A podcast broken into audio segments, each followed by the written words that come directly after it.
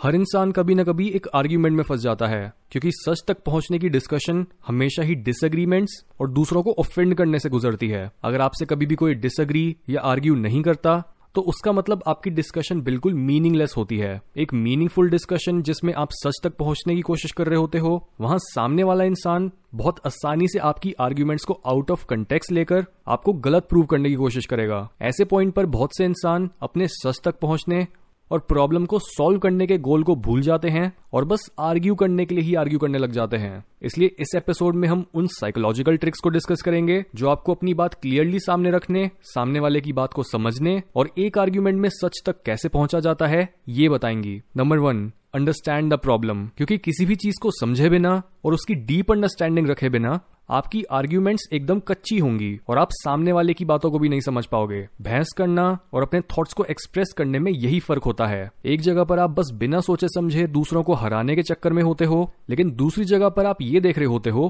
कि आप उस डिस्कशन से सामने वाले को क्या समझा सकते हो और खुद क्या सीख सकते हो। Number two begin the discussion with where you agree यानी जब आप प्रॉब्लम को समझ लेते हो कि आप किस चीज़ के साथ डील कर रहे हो, तब सबसे पहले वो पॉइंट सामने रखो जिनसे आप और सामने वाला इंसान अग्री करता है। इस तरह से आप सामने वाले को शांत कर पाते हो, ये कंफर्म कर पाते हो कि जो आप उनकी बात को समझ रहे हो, वो वही कहना चाहते हैं या नहीं, और कई बार आप ऐसे उनके व्यू पॉइंट को बदल भी पाते हो, क्योंकि शुरू में हर कोई काफ़ी गुस्से में होता है, और वो ये सोचता है कि आप बस उसे नीचा दिखाना चाहते हो। लेकिन डिसएग्रीमेंट पर जाने से पहले अग्रीमेंट्स को सामने रख देने से आप सामने वाले इंसान को ज़्यादा ओपन माइंडेड बना पाते हो, उसे ऐसा लगता है कि आप उसकी बातों पर ध्यान दे रहे हो और वो आपकी आर्ग्यूमेंट को और अच्छे से सुनने लगता है। Number three ask for specifics क्योंकि हम नॉर्मली अपने बहुत से बिलीव्स को बहुत टाइटली होल्ड करके रखते हैं और ये सोचते हैं कि हमारा दुनिया को देखने का नज़रिया ही सही है। लेकिन जब भी कोई इंसान हमारे इतने धुंधले बिलीव्स के ऊपर कोई स्पेसिफिक क्वेश्चन पूछ लेता है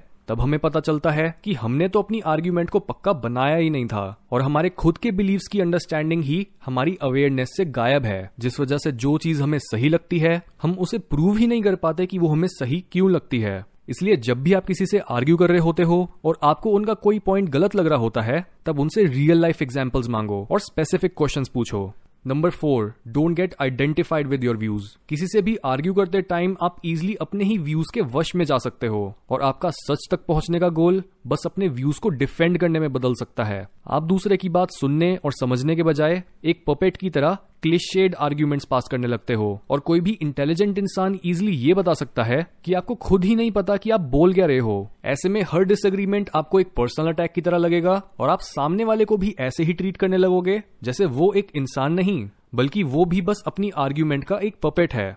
हम सोचते हैं कि हमारे सारे व्यूज़ असल में हमारे ही हैं, लेकिन असलियत तो ये है कि हमारे ऑलमोस्ट सारे व्यूज़ और सारी बातें ही दूसरे लोगों से बोरोड होती हैं। और एक आर्ग्यूमेंट हमारा चांस होता है इन बोरोड व्यूज़ को टेस्ट करने का कि ये कितनी देर तक खड़े रहते हैं। इस परस्पेक्टिव के साथ आप खुद भी हर बात पर बुरा नहीं मानोगे और सामने वाले से भी रिस्पेक्टफुली बात करोगे। नंबर फाइव स्टे काम जब भी आप किसी ज़रूरी चीज़ के बारे में बात कर रहे होते हो तो उस समय पर इमोशनल होकर बोलना बहुत कॉमन है। आप या तो बहुत अपसेट हो जाते हो, गुस्सा करने लगते हो, या फिर सामने वाले को ऐसे ट्रीट करने लगते हो, जैसे कि वो एक बेवकूफ़ है। इस तरह से आप फिर से खुद को सही प्रूव करने वाले माइंडसेट में आ जाते हो और बात को और बिगाड़ देते हो। याद रखो, जब भी आप किसी से आर्ग्यू कर रहे होते हो, तब जो इंसान अपनी आवाज़ ऊँची करता है, वो बेसिकली ये सिग्नल कर रहा होता है कि उसकी बात में वज़न नहीं है इसलिए उसे ओवर कंपनसेट करना पड़ रहा है और एक आर्टिफिशियल तरह से अपने शब्दों को भारी बनाना पड़ रहा है। ऐसे आर्ग्यू करने वाला इंसान बिल्कुल भी वाइज नहीं होता। इसलिए हमेशा किसी से भी आर्ग्यू करते टाइम पहले एक गहरी सांस लो